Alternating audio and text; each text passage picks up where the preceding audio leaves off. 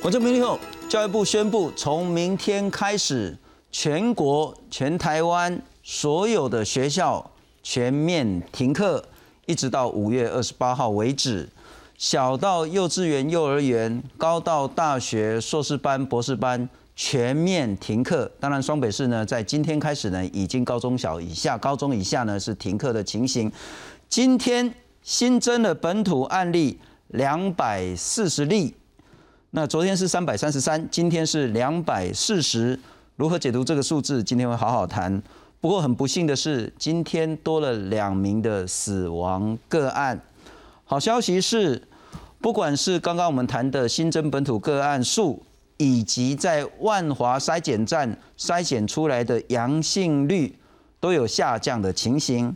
但是不好的消息是，在台大医院急诊的筛检的阳性率呢？看起来这个数字呢是比较不乐观的情形，但是呢，包括台大医院，包括其他的医院呢，现在压力呢都是紧绷的情形下，因此今天包括三四百名基层的耳鼻喉科医师呢。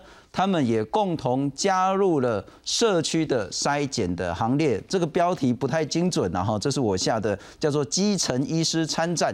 其实这一年多来，基层医师早就参战了，只是今天呢，耳鼻喉科的医师们呢，全部呢加入，愿意在社区成立更多的筛检站，来共同打赢这场战争。除了全民要一起来努力之外呢？更大的关键恐怕就是在疫苗。今天会多谈疫苗一点点，来看看这些相关的数字。从四月二十号华航机师爆发机师群感染之后呢，包括诺夫特事件，包括这些像是有一场的事件，狮子会前会长的事件，财管的事件。那我们看到昨天的情形呢，是新增三百三十三，今天数字有下来，当然是值得高兴的。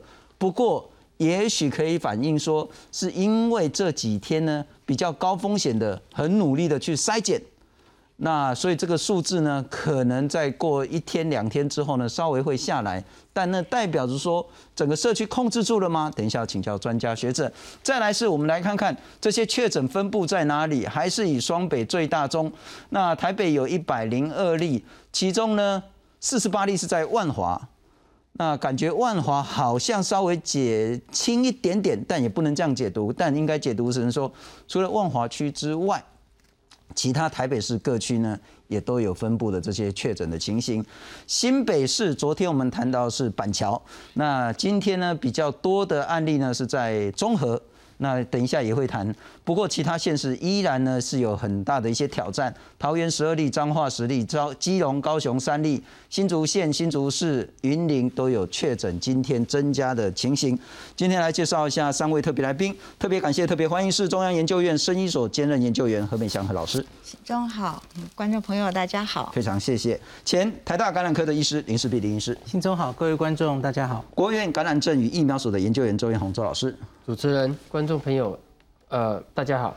哎，周老师，你抹啥赶快呢？呼吸的确有点要顺畅。等一下，你你特别这个是 N 九五、N 八五、N 八五，对，嗯，护目镜，护目镜。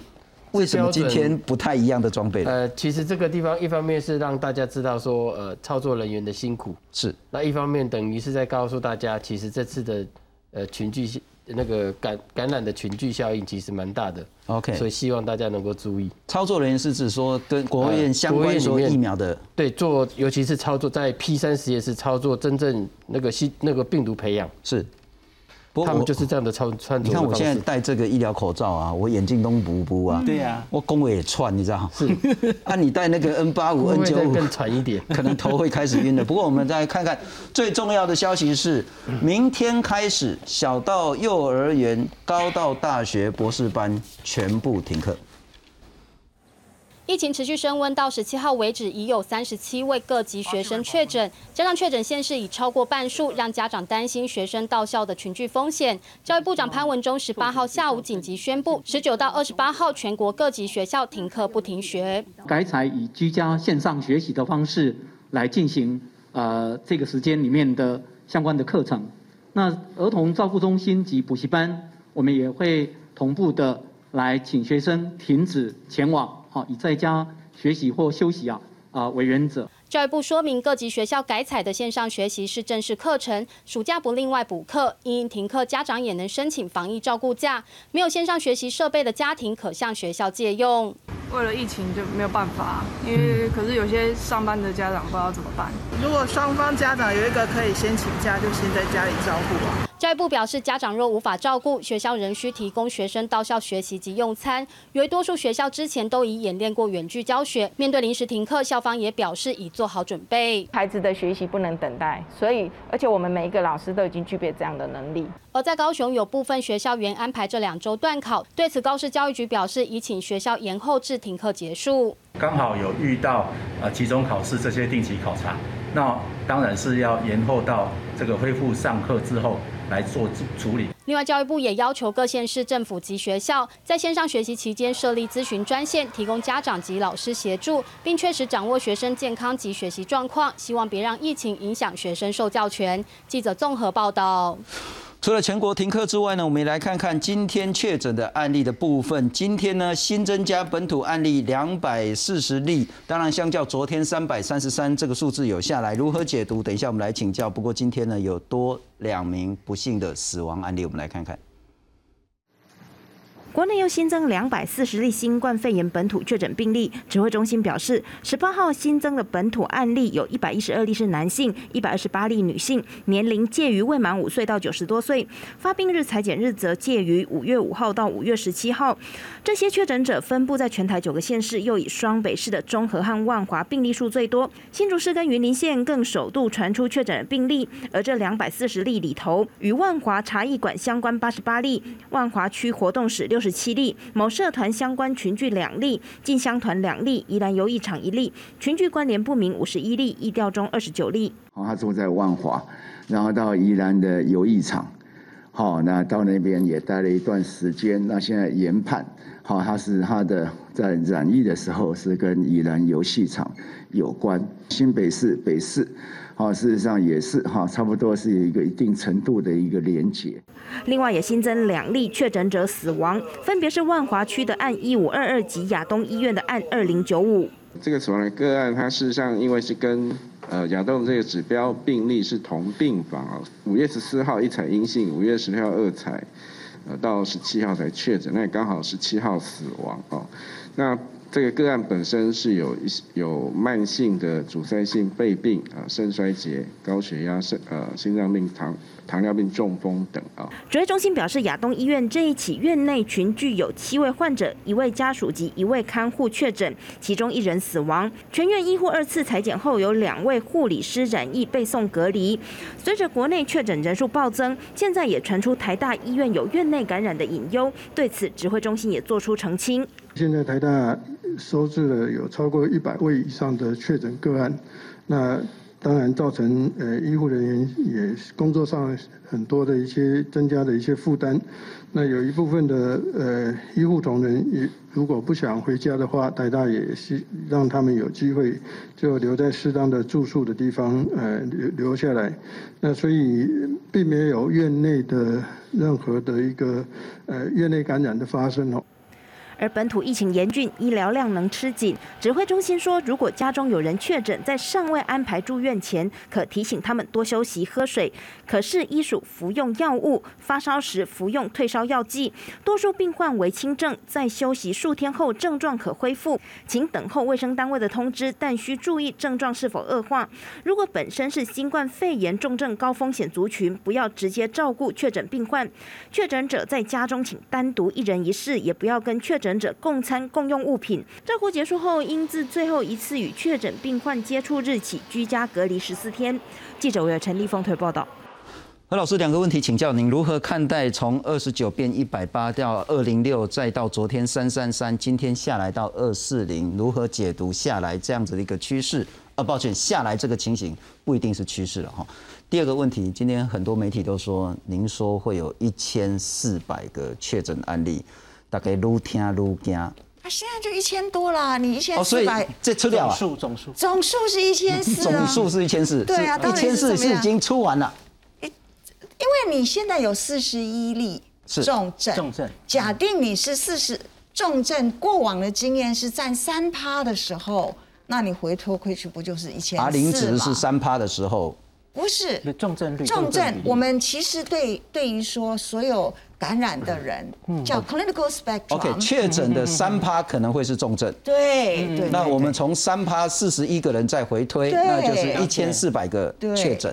非常简单。也就是这个是一千四百个总数。就在这一卦里面，对，所以不代表说之后我们会有惊人的爆炸数成长。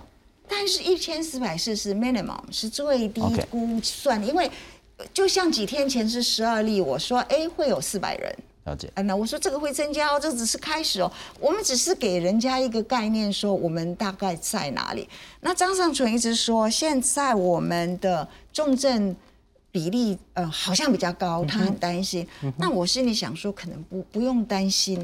为什么？因为谁来让你确诊？嗯哼，当然是重症的人了。假定现在我们都不知道这里有个疫病在发生的时候，第一个病人是什么？绝对不是那个无症状的，也不是那个轻症，因为轻症来了，说医生说嗯咳嗽啊，干就是一点一点上呼吸道啊，他不会想到做这，一定是那个重症的人啊，他好不了。所以通常问题就是还没有想到，然后延误了一下。是，那有有一个重症，就代表后面大概有八九个轻症跟无症状，同时大约大约是这么算。我们是一个很简单，从临床的角度，不是从数学的角度来过往的，就是统计的数字给我们这样子的一个分布。所以我们说。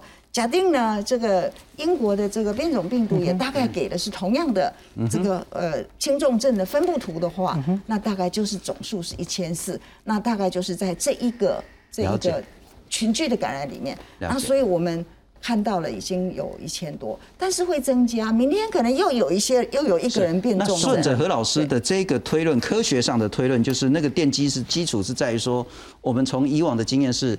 一百个确诊里面，大概会有三趴，就是大概三个、四个会变成是重症。对，因此我们现在有四十一个重症，再去回推，那就应该是一千四百个确诊。对，可是啊，当然不能说啊，这一千四百个我们都发现了，因为包括昨天三三三，包括今天二四零，包括前天二零六，这个是已经确诊的。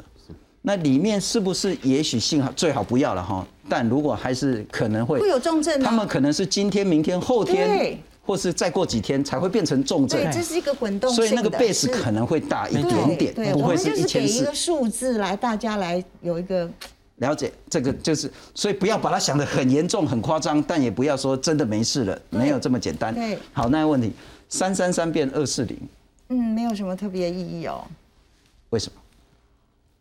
因为我一直没有办法知道，我们这这么说啦，现在对我我们的说辞就是，现在我们看到的病例，我们很努力的在筛检嘛，哈，我们筛检的是他在可能数天前感染，非常清楚，他一定是在五月十五号之前感染到的，一个所谓感染就是接触到了一个感染的人，那他感染到了，感染了之后，他有两到十四天的。潜伏期，那所谓潜伏期就是感染之后到他发病日，那大约是两到十四天。那在这个状况的话，这个时候，所以现在我们看到发病的人，假定他现在发病，现在来被我们确诊，他就是在五月十五号之前的某天感染的。那这个预设就是说，假定我们的确诊的速度是跟得上他发病的速度。嗯，今天发病，今天来。今天发病，明天来也 OK，但是他来了你就确诊他，不要说他发病了来了，然后说对不起，我今天确诊，我今天的筛检量已经满了，嗯你明天再来。嗯嗯。所以我现在没有办法，我一直掌握不到。OK。我们确诊的这个速度到底是 lagging behind 还在追呢，还是大概就是跟着走？嗯，这个很重要啊。这个很重要，非常重要。这个很重要，所以这个就是。我我说我们是，我们全民都是疫情观察家，那我们就在这里观察，在这里算。那什么地方数据太少，我们的估算就会错误，我们的观察就会不准。现在唯一的一个变数就是你的量能是多少，你是不是我们诊断的瓶颈？只要是诊断的瓶颈的话，我们就很难说，因为比比如说一千四百人，假定是一千四百人。他就是可以这样诊断出来，那就没问题。假定是三千人呢，那你没有办法在十四天之内给我们数据的话，那你十四天之后还有，那我们就会搞不清楚，到底是我现在做的不好呢，还是你在 lacking behind？你在你在你在我完全听懂了。何老师所说的那个关键的问题了哈。不过我们可能重复一下，在礼拜六的时候，我们临时加开有话好说，那时候就其实一直在提醒一个观念是，现在确诊呢都叫做落后指标，它可能是一个礼拜、两个礼拜前感染，嗯然后现在才抓到的。因此在礼拜六我们看到一百八，大概加咖啡系，然后整个升级了。但是我们就讲说，接下来两天数值都不会太好看。对。不要因为数字不好看就觉得好像疫情失控，不是这样解读的。但同样也不要因为今天数字从三三三降到两百四，就好像说没事了，也不能这样解读，这是一个。但是很大的关键在于，我要请教那个林医师了哈。何老师的很大的一个观察点是说，我们是不是 base 在足够的检验量能？嗯，是。我们现在所反映的是我们抓到的确诊的速度，还是只是在反映我们筛检能量的速度？嗯，也就是是不是社区还有一些确诊，但是因为我们筛检能量不够，所以我们筛不出来，这是一个大问题。第二个，我们来看看，我们还是比较细致来看一下。刚我们谈到，呃，还是集中在双北，不过各县市都有。然后万华呢，大概还是一半，不过这个比例有下来，相较昨天，也就是其他区看起来那个比例就变比较大了。那新北市的部分呢，从原本的板桥今天到中和，但我们想到这是一天，是不是有值得要分析的意义？这个也要请教您。再来，我们来看看另外一个呃很重要的所谓的群聚关联，我们是不是可以溯源然后在万华活动室有六十七例，茶艺馆的这个群聚呢有八十八例，意调中有二十九，有五十一例呢关联不是那么明确，然后有像跟狮子会的进香团的游艺场的这一部分，许许多多问题，你如何看待现在疫情？新聪，我看这个表，其实我自己心里是毛毛的。这几天我看意调这张表，其实我都毛毛的，因为其实大家也知道，进入这种疫情的阶段，这个古典意调其实已经不是最重要的事，也你也追不上。那然后我我会讲这个图的原因，是因为我们理论上可能会开始讨论要不要进第四级。那它有一个指标，就是每天平均一百例，而有一半是感染途径不明连续十四天，对，平均了哈。是。那可是那我问大家，在这个图上，感染途径不明的人是谁呢？一个是群聚关联不明，只有这五十一个吗？在万华的活动时，可以说他是感染途径清楚的吗？OK 了可以吗？，OK 了，I think it's OK。嗯嗯嗯，因为就是去过万华的人就当做 OK，可是那我们今天又多了综合，难道你明天意调就说好综合活动时也算？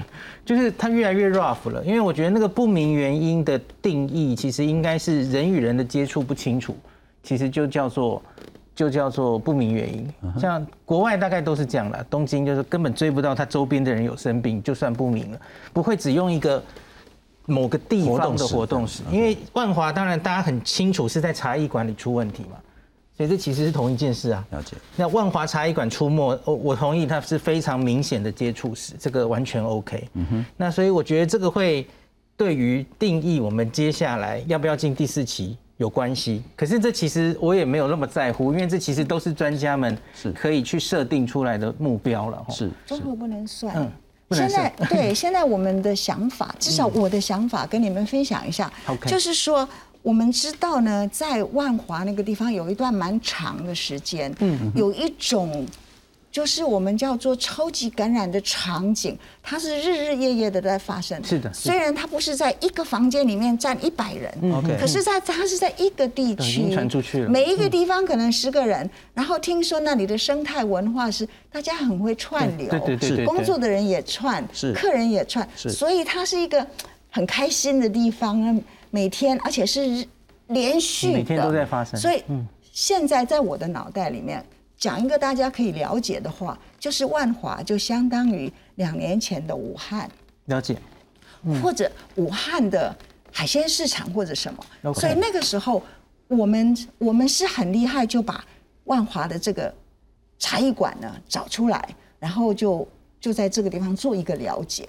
可是一年前的武汉，一定海鲜市场也是一个热区，是他们没有抓住那个机会 OK，他们就让它散，所以就波及了整个武汉。OK，他说是早一点做，他可能还可以，可以可以范围更小一点。是是，所以这个是，所以现在综合不能算了。综合不能算哈。对，综合就是另外一种模式了，那就是现在对，就是综合，其他那个五十几十个人，就是呃，他是说相干，然后有五十一个群聚不明，群聚不明对我来说。它很重要，每一个人都说好，都是在万华。我们要看非万华的人 Yeah, yeah，是什么人。嗯嗯嗯那当然，你有去过的话，我们知道说这是一些人。所谓我这么说好了，我试着不要去冒犯任何人，只是我们知道生活的圈嘛，生活圈圈。比如说，呃，随便举一个例子，中研院的呃工作同仁，他日日夜夜在那边做研究，或国卫院，大概不会跑去茶艺馆。嗯嗯，所以意思是说，那这一群人，你若是现在说第四级要封起来，那是很奇怪，因为哇，很多中研院的这样子的机构，其实跟他是不相关。OK 可是，假如这个群聚不明的这些人是有在中研院，是有在什么呃国卫院，是就是，那你 OK 你就知道中间他已经跨了某种社会的 OK，呃了解，stratum，不不是高低的层级，就是一个不同的生活圈那你就要了了解。所以那个他要告诉我们，哦，我试着这样理解是不是错误了哈？譬如说，我们这一张桌子，我们到底如何理解？是不是一个多点散发？嗯嗯嗯。以前我们都说杯子这是一个点，所以我们有人说万华这一间茶艺馆，不管叫封箱或不管叫什么的，跟这个有关联、有进去有出来的，这个叫做确定的感染源。可是在这边呢，好像跟这间茶艺馆无关，但是它是广泛的万华。好像我们就没有办法连，但何老师的意思是说不是，是因为这一区整个都是一个很严重、很大的感染源了。对，因为很久了，是，所以你只要跟这一区能够扯上关系的，我们就都可以算，这个是一个比较明确溯源溯得到的。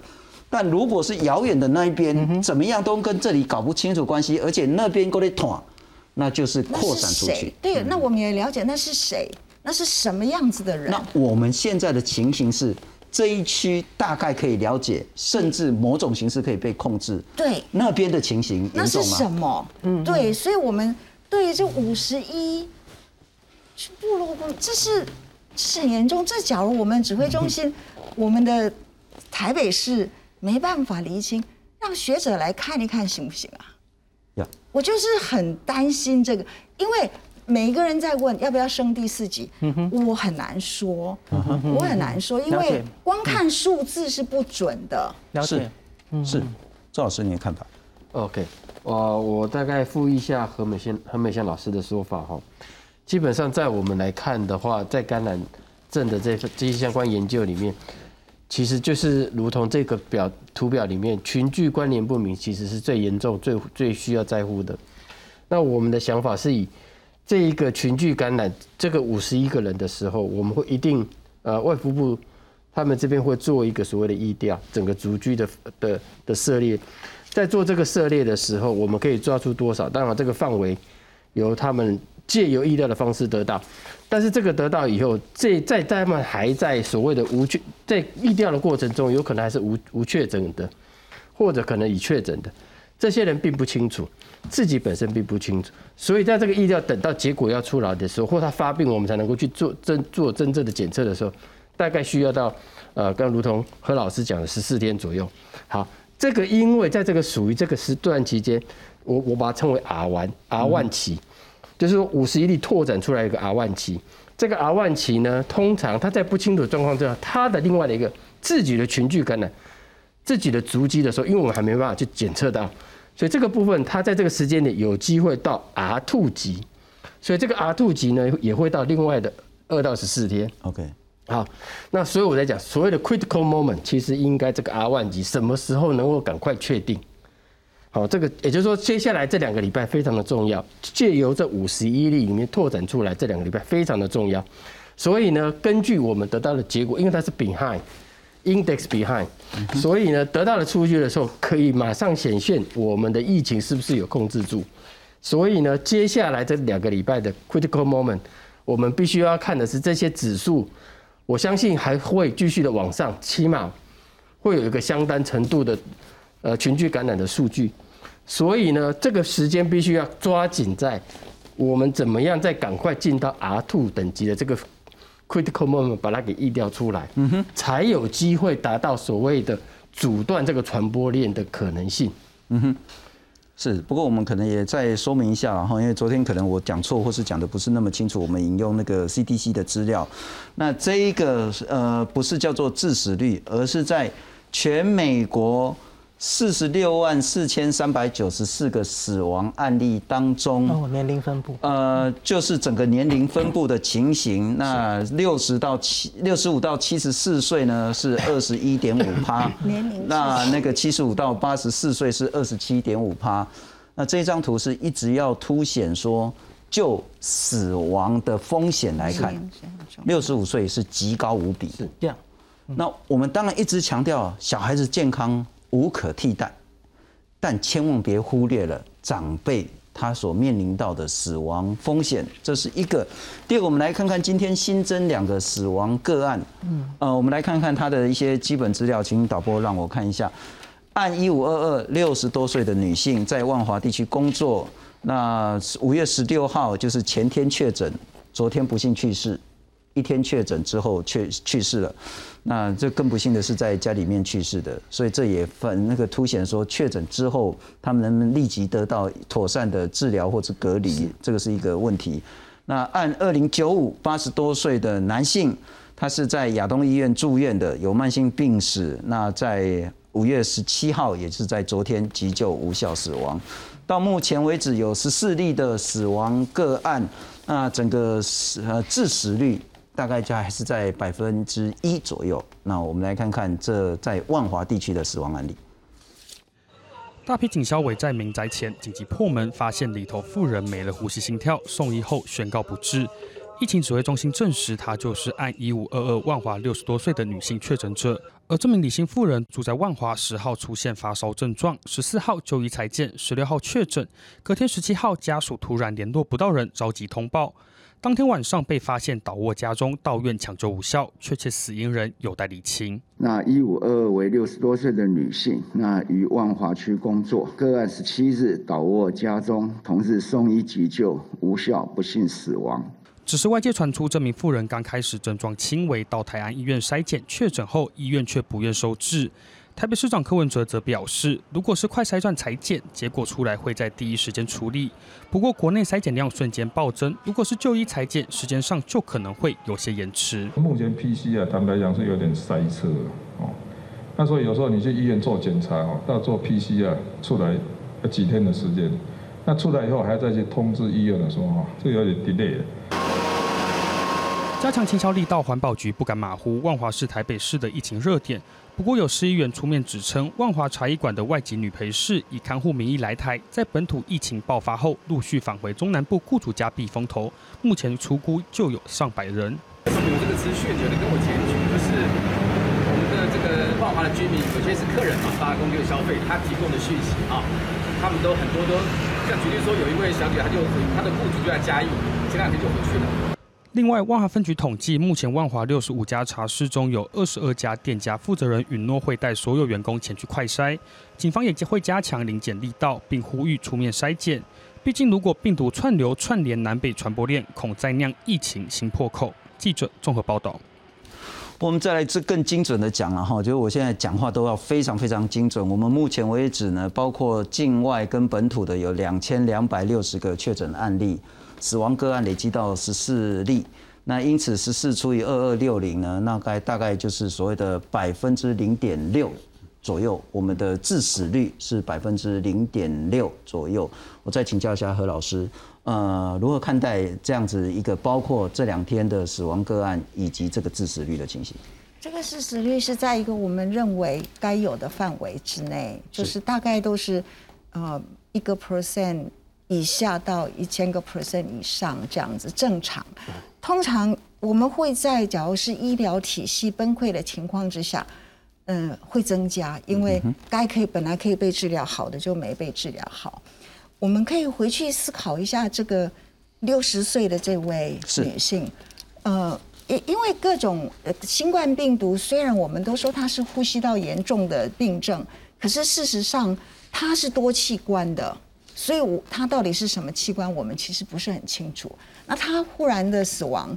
呃，我们也不是很清楚，这个是可以了解的。可是，假如他是有肺炎的话，他应该，我们应该会看到他的血氧在下降。是，若是我们可以 monitor 一下，就是监测一下他的血氧的话，这个应该就是比较有可以救的可能。嗯。可是，若是其他的什么忽然的血栓啊什么，那就不是我们比较比较难难救的。我只是要提醒说，以后我们也会有蛮多人。请他在家是轻症的时候，他可以监测他的血氧，对对对，那这个就很重要。他他看到他的血氧在下降，因为有些人他不会有呼吸窘迫，就是血氧慢慢下降，特别是表示他的肺肺肺部的病变在严重化，所以这个就他就可以打一一九。嗯，所以这是蛮重要的一件事。了解，那我再请教一下何老师，要请教林医师了哈。嗯嗯。哦，我困惑。当然，年纪是一个很大的风险，就是六十几岁、六十岁不是很老耶。但我我比较困惑的是说，如果我们看他五月十号有发烧，应该也是有症状的。五月十六号确诊，五月十七号就不幸去世了。几天？那如果是二零九五的话，恐怕那个发病日程更短了。嗯。五月十六号才检验阳性，CT 值二十五，说。病毒量也不是说真的高到很离谱。那五月十七号病情恶化，急救无效死亡，这么快这么短？差不多啊，就是其实五二十五不算少哦，二十五 CT 值不算少，二十五告诉你。可是我们这一阵子确诊的 CT 值都是十多十几哦，十多十多的哦，那当然就是 OK，因为它是第七天了。我在我们所有看的 monitor 都是在呃。有症状的时候，是。可能病毒量是已经到达了最高，嗯，然后它就会一直下降，对，所以它我们是在它的第六天了，出了症状之后第六天了，所以第七天就是一个转折点啊，就是，但是我们现在连知道他有没有肺炎我们都不知道，他可能有，可能没有，可能有，这是了解，对。不过还是强调，因为这是不幸昨天去世的个案，所以相关的资讯恐怕没有办法在一天之内有那么完整、真实的呈现。这这个这个案例我大概有知道，就是说，呃，就是在亚东医院这边，他们是说这一个医院它本身具备有糖尿病史，有 COPD，有肺阻塞，哦，那还有慢性病，是它有一些肺阻塞。这个资讯重要。所以目前推测是因为它这个是伴随的，就是因为我们整个肺部的。发炎之后，它本身又有 COPD，就是肺肺部阻塞的情形。嗯哼，那这种东西其实会加速它整个肺肺肺部功能的衰竭。所以目前被认定，当然亚东医院他们有讲说，就是因为有一些伴随的肺呃慢性疾病导致。是。可是最主要的还是在 COPD 这个这一块，嗯，导致肺部整个功能的衰竭而死亡。慢慢性的这个支气管炎。林医师，我再请教了哈。其实我们现在因为其实。医院的那个医疗能量其实都已经很紧绷，嗯嗯，所以现在整个医疗政策是说呢，希望整个轻重症可以分流，不要把所有的轻症重症全部都挤到医学中心、专责医院什么什么那个博兰绝对也不要给，嗯，所以甚至如果说你没有症状的话，你自己其实就可以自己自我隔离，这样就可以了，是，或者是说呢，你虽然确诊。但是你已经治的差不多了，你也不需要特别的治疗，你就不一定要待在医院里面隔离病房，你其实可以到检疫中心或者是什么防疫旅馆等等的。嗯嗯。但我想问的是，嗯，大家会说，那我会不会突然之间？是是。尽管我现在看起来症状不严重，会不会突然之间在临床上大部分的死亡个案，他们所经历的病程会是什么？应该，我特别想讲一下一五二二，因为我们前几天都在讲。轻症在家里等通知的时候要注意什么？星期天有宣布一个十个十个事项。那刚刚老师讲到一点非常重要，我也提过，像是我知道东京就有一些人在家里观察的时候，他会发血氧机，就是金手指给你看你的氧气。那东京也有报道过，老人家其实他有一种叫做 silent pneumonia，就是他没有什么症状，老人家本来有一些症状就不明显。虽然说是肺炎，肺炎应该有一些什么咳嗽、咳痰、咳嗽会痛、胸痛的症状，可是老人家有些是走来走去也不喘，可是忽然就变得很严重。嗯哼，有有这种现象，所以这种你假如不用监测这个氧气，你可能这样就过去了。到真的恶化的时候，已经来不及了。是，那就像这位他是独居的，他他可能自己照顾上其实也可能没有那么。嗯，好哈。那假如能有家人帮他，当然不能直接接触啦。可是假如这一人一事，然后你跟他问候一下，叮咛一下，那可能还有人可以帮他叫救护车。可是他自己独居，发生了什么事都没有办法通报。那我觉得我们以后在考虑这种已经确诊在家里等报告的时候，这种年老的独居的。应该要优先让他收治才行。是是是，不过刚刚那个林医师也谈到了哈，那先前疾管家就疾管署的重要资讯呢，也谈到，如果说我有接触到这些，请导播让我看一下电脑，呃，有接触到这个确诊个案，接触了哈，不是自己确诊的话，呃，你当然还是要避免所谓的跟其他人再次的接触，然后呢，自己呢被有接触而已哦。最好是单独一人一室这些东西，但如果我是确诊的话，这个这个这就比较重要。第六点，第六点，如果你轻微的话，其实呢是可以自行康复的，请把医疗资源留给重症者。那务必注意自身的症状变化，如果有喘、呼吸困难、胸痛、胸闷、意识不清或皮肤、嘴唇、指甲发青的话。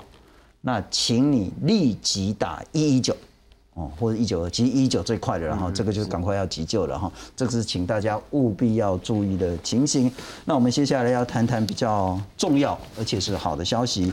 一个好消息是那个台湾自己的这个叫清冠一号啊，这是算中药，是。那其实也可以正式上市了。这个应该是对治疗新冠肺炎有明确的一个疗效的部分。那另外呢？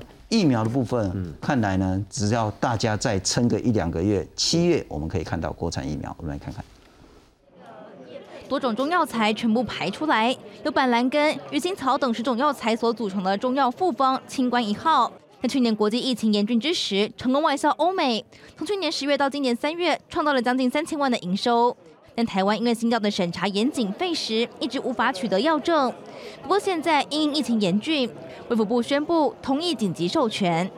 因国内疫情的需要，国内也有两家药厂申请专案制造许可，一家厂商给予专案许可执照。药厂收到我们的许可证之后呢，应该很快就会提供给这个医疗院所，那么开立。目前国内有八家 GMP 药厂只有清冠一号的外销许可，其中两家提出了申请，最快这个星期可以获得临时许可证。中医师指出，清冠一号的配方是合法中药材，经过了三总和长庚等医院的临床证实，对新冠肺炎有疗效。不过，这并非是五加五波比的保健食品，而是治疗用药。它绝对是治疗用的用药，而且这是在台湾许可的，叫做现中医师使用。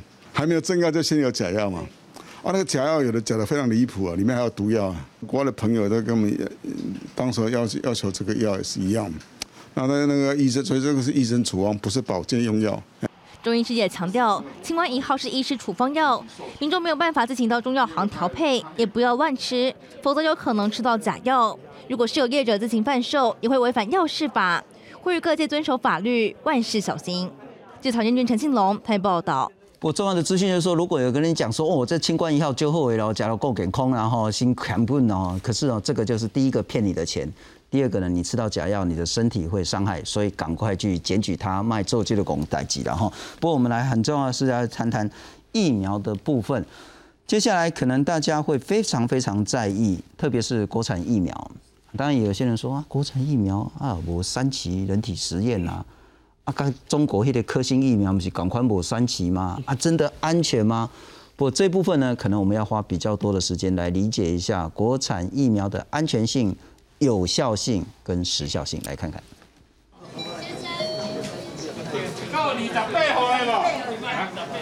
国内疫情稍不停，各地纷纷出现抢打 A Z 疫苗的情况。因为要控制疫情，接种疫苗非常关键，所以国产疫苗力拼今年七月开打。其中联雅已经完成二期施打，预计二十八天后完成抽血抗体检查，结果送食药署。至于国产疫苗的副作用，中区防疫指挥官黄高斌表示，局部肿胀是常见的副作用。但和国外疫苗相比，国产疫苗确实比较少。啊，副作用啊，目前来讲看起来是比国外的这些新的疫苗它是比较低的。但是前卫生署长杨志良质疑，国产疫苗没有通过第三期试验，根本称不上是疫苗。但是没有三期临床试验完成，照国际的标准，那这不叫疫苗嘛？所以，所以那不叫疫苗。人家说我打疫苗，我哪里打疫苗？嗯嗯嗯嗯，我去参加人体试验呢。那大部分在国外里面也都没有完成到三期，就 EVA 都通过了。安全的量我们做了三千，哈，这个量是绝对是够的，是符合标准的。陈时中表示，杨志良应该了解，二零零九年 H1N1 大流行时，也没有大规模做第三期人体临床试验。毕竟这对台湾来说。真的有其困难之处。记者综合报道。哎，何老师讲到疫苗，就是您最专业的了哈。第一个没有三期，但是这个是特殊情形的，没有三期，但当然还有其他的安全标准。第二个，我们就会想说，那科兴好像也没什么三期，但我们把它觉得一直在质疑它这两个问题。是这样子说了哈。因为没有三期，可是我们还是有一些指标。现在所有的文献已经知道什么叫做 protection correlate，就是呃，但是我们没有一个量。我们知道说你有那个综合抗体，有那个综合抗体，你就有一就是有保护性。可是呃，流感我们可以在二零零九年没有第三期，没有什么，就是做很简单的一个试验，就说可以上市。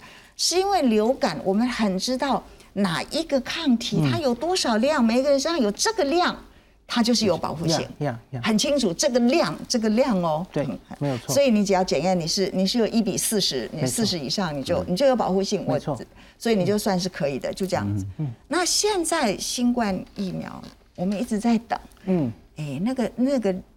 这个这个值可能很难找出来。老师是不是应该是 WHO 要去定出来，试着定出来？可能很难，现在可能没那么简单，因为一其实它的三期也没有做完，OK，所以还在进行，就是一定有它的困难度。其实我们知道，那个接受美国政府的钱的那几家公司，Moderna 那几家疫苗，他都跟美国签政府签约，说你一定要公布什么你。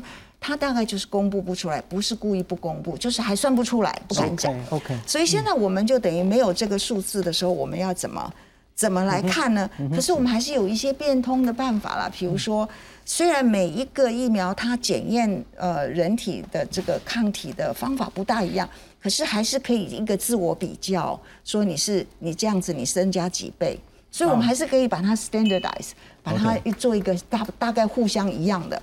在这个状况之下，我们也可以把我们的人体试验的结果算出来，我是增加几倍，用我的方法我是增加几倍，然后把已经上市的疫苗就最低的、最高的就把它列出来，然后说我们的是在中间或者在上面一点，或在底下一点，不过还是比已经上市的好啊，或是跟它一样或者什么，这也都是一个方法，这样子就很漂亮，大家蛮会安心。了解，那我就按站在民众角度问最直接直白的问题是，所以在保护力上，我们至少不会输给 A G 莫德还不知道，我没看到结果。假如是这么做，是在这个中间，我们就不输。安全性上，安全性上是这样子。我们现在所有看到的什么血栓啊什么，那是二十万人一个，嗯，十万人一个，十万分之一左右。这个这个是属于比较罕见的。对啊，我们从来疫苗测试就没有做十万啊。所以本来那一那属于那一类的不良的反应呢，都是上市后慢慢来检讨。对对。科兴疫苗让我比较心毛的是，我们没有看到它的这个 post marketing 的 surveillance 做的很好。就是我们对 A A Z，我们对 A Z 很清楚啊，很清楚。所以有一就是一，有二就是二，所有的东西都在电脑上面，然后什么装是很清楚，所以。到时候我们自己的疫苗也是要做啦，了不是不用做。了解。我们知道说做这三千人看起来是安全的，他做几百人看起来也是安全。的。那现在这个呃有效性还还不知道是不是属于那个，它就是低一点。我刚刚讲状况没那么好，就是比上次低一点，也是可以用。了解。呃您自己也打了国产疫苗的人体实当验，然喽，当 OK，所以你是接受人体实验的。哎，因为你们一直公布，媒体一直公布缺六十五岁，然后我就赶快去宣，我们就赶快去宣称我六十五岁，而且你没有骗人啊哈。不止如此，我们还把我们最爱的六十五岁以上的亲朋好友都带去，然后我们就是要让他得到数据嘛，是是对是不对？是，不过我们再不是强调了哈，就是说你也不能说因为是台湾自己的疫苗，说绝对没问题，但所有都是 base 在科学的数据上对。那还没有上市，就表示现在还在把关当中。对那我们来看看了哈，特别要请教一下周老师，呃，我们现在看起来就是高端跟联雅。那七月到底是哪一个？其实都还不是那么确定了哈。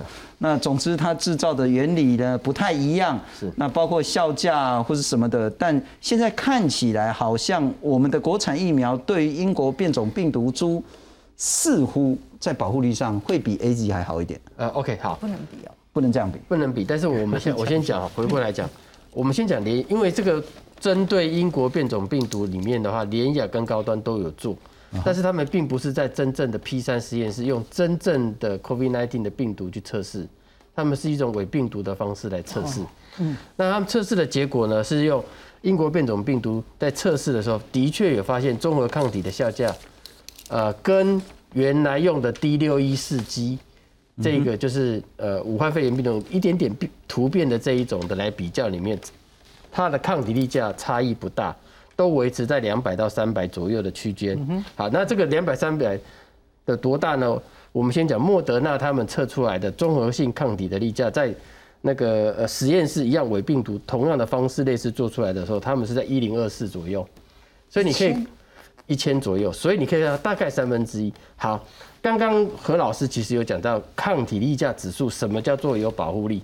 我先以那个流那个那个流感，流感这个带百分之呃四十，指数例价是四十。那如果是长病毒七十一型是三十二，还不知道。哎，三十大概是也也是有一个公布是这样。